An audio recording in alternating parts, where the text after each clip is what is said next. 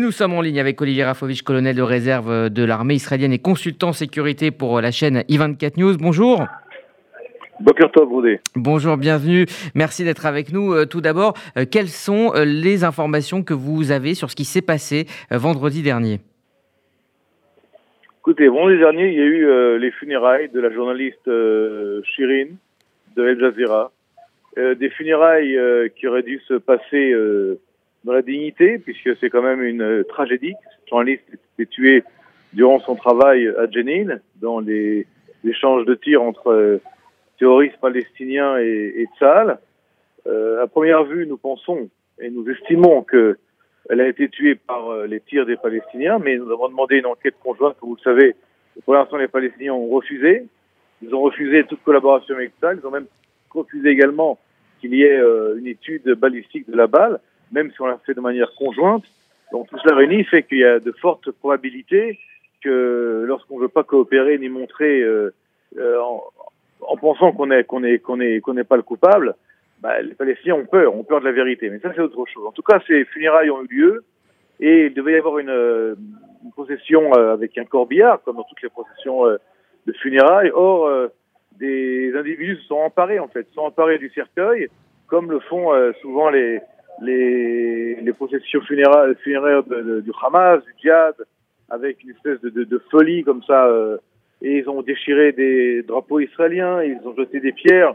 Et effectivement, il y a eu euh, à Jérusalem, qui est, que je, je, rappelle à ceux qui ont oublié, la capitale d'Israël, hein, la capitale de l'État d'Israël, formellement et, euh, et euh, selon le, le, droit, eh bien, des, il y a eu des, des, des entre des policiers qui gardaient les funérailles pour éviter qu'il y ait des, des, développements qui ont eu quand même et, euh, et la, la, la, foule. Donc tout cela réunit, les images évidemment sont pas belles.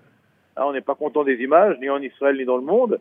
Mais de là à accuser euh, Israël, de là à demander euh, guillemets une enquête sur le comportement de la police, moi je voudrais demander euh, par exemple euh, à la France, puisque la France a également été choquée entre guillemets par ces images, est-ce qu'Israël ou un autre pays a demandé à la France des comptes lorsque des policiers français euh, ont, ont, euh, ont, été violents avec des manifestants euh, gilets jaunes, par exemple, à l'époque ou avec d'autres d'autres éléments euh, civils. Est-ce que vous pensez que, que la, la police aurait pu agir différemment Laissez-moi juste finir. Laissez-moi juste finir.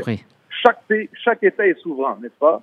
Personne ne doit rentrer son nez dans les affaires internes des autres sous, sous prétexte qu'il y a une espèce de, de, de, de quoi de, de, de, de, volonté d'être au-delà de, de l'État souverain. Et je rappelle encore une fois à l'Union européenne, à Joseph Borrell, hein, qui est le patron de la diplomatie européenne, hein, qui a été euh, mouché par Poutine, et maintenant euh, il s'en prend à Israël. De quelle manière, de quel droit euh, des, des, démocraties, nous sommes une démocratie, la seule d'ailleurs moyen-orient, de quel droit de démocratie juge le comportement de la police israélienne face à des, des de gens qui, euh, qui, euh, qui attaquent les, les, les symboles nationaux de l'État d'Israël. Imaginez-vous des gens qui brûleraient ou qui casseraient, euh, ce qui était le cas l'Arc de Triomphe ou des drapeaux français. Est-ce que la police resterait indifférente? Est-ce que la police française resterait les bras croisés devant des gens qui voudraient porter atteinte au symbole de l'État français? Bien sûr que non. Alors, dans ce cas-là. Cela dit, quand même, on, sait en Israël l'impact des images, la force des, des, images et pour ne pas dire la, fabrication euh, des images côté euh, palestinien. Est-ce que vous pensez que, euh, sachant ce qu'allaient devenir ces images et l'impact qu'allaient avoir ces images dans le monde, la police israélienne aurait pu agir différemment? Vous savez, avec des filles, on, on mettrait Paris en bouteille, n'est-ce pas On dit en français? Absolument. peut-être que peut-être que la police aurait dû agir différemment, peut-être un petit peu plus euh, euh, intelligemment dans certains domaines possibles. Mais ça, c'est de la violence. Vous savez, hier soir, il y a eu, une, il y a eu des funérailles symboliques à Jenin pour le frère d'un terroriste qui a été tué par ça. Eh bien, il y a des centaines d'hommes en armes dans la ville de Jenin. Maintenant, quand on voit ces, ces images qui crient Allah Akbar, mort à Israël, mort à l'Amérique, euh, mort aux Juifs, quand on voit ces images-là, on aimerait aussi entendre, et je, je, je, je, le dis par la voix de votre radio, c'est une radio importante, écoutez, euh, en France et à Paris en particulier, on aimerait également entendre des condamnations ou en tout cas des, des interrogations. Comment se fait-il qu'il y a des masses comme ça de Palestiniens qui ne parlent pas de paix, ni d'amour, ni de démocratie, mais de haine et de, et de meurtre et d'attaque? Et, et, là, alors, où je vous parle, ce matin, on a arrêté euh, un Palestinien qui avait une hache, qui voulait simplement euh, tuer des Israéliens. D'ailleurs, il a dit, je n'en ai pas trouvé, et en fait, on l'a arrêté in extremis avant qu'il passe à l'attaque. Dans ce cadre-là, de, haine et de, et de, et de je dirais, d'extrémisme, c'est vrai que parfois, il y a des choses qui ne devraient pas avoir lieu. C'est vrai qu'on aurait préféré des funérailles. D'abord, on aurait préféré qu'il n'y ait pas de funérailles du tout, parce que moi, personnellement, je connaissais Chirine euh, en tant que journaliste.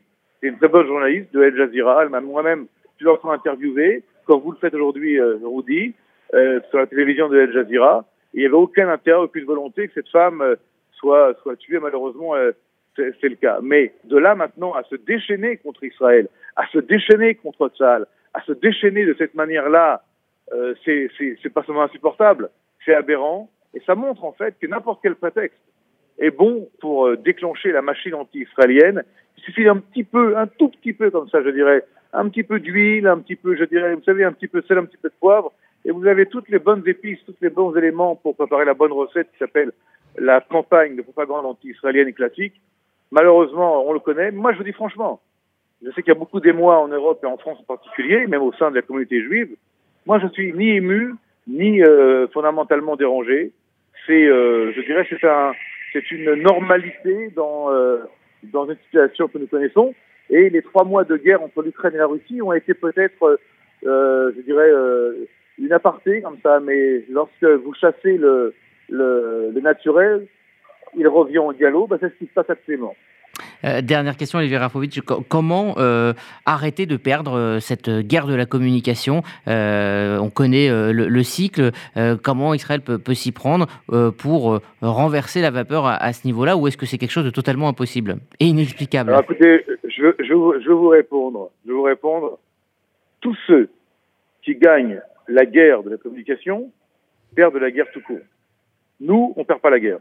Il se peut qu'on paye le prix des images, mais je préfère avoir un État, n'est-ce pas, avec une armée, une police, un gouvernement, une population en sécurité, qui est peut-être euh, euh, malmené sur les plateaux de télévision et par des publicistes par des, reporters ou journalistes qui ont, euh, euh, pris parti pour un côté, que être, entre guillemets, que de gagner la guerre des images et de la communication, mais pas avoir de pays. Donc voilà, donc c'est pas très grave, Rudy. C'est gênant, ça peut, c'est pas plaisant, mais ce n'est pas grave. Et le principal, c'est que nous soyons là, bien là, et que nous serons toujours là, en Israël, chez nous, à la maison. Et je le dis franchement parce que c'est pas du tout euh, quelque chose qui peut nous mettre ici en péril d'aucune manière.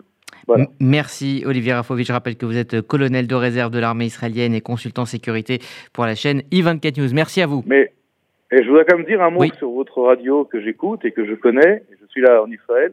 Vous faites un travail très important d'information et euh, dans ces cas de, de, ces périodes un peu plus sensibles, c'est très important d'avoir ce lien entre euh, la diaspora, les comités juifs de l'extérieur et Israël, pour apporter au moins le son, euh, le son d'Israël. Mais ne soyez pas inquiets, on est ensemble et on est toujours ensemble. Voilà. Merci. Merci à vous. Merci Olivier Arpovitch. Bonne, bonne journée à vous. Merci.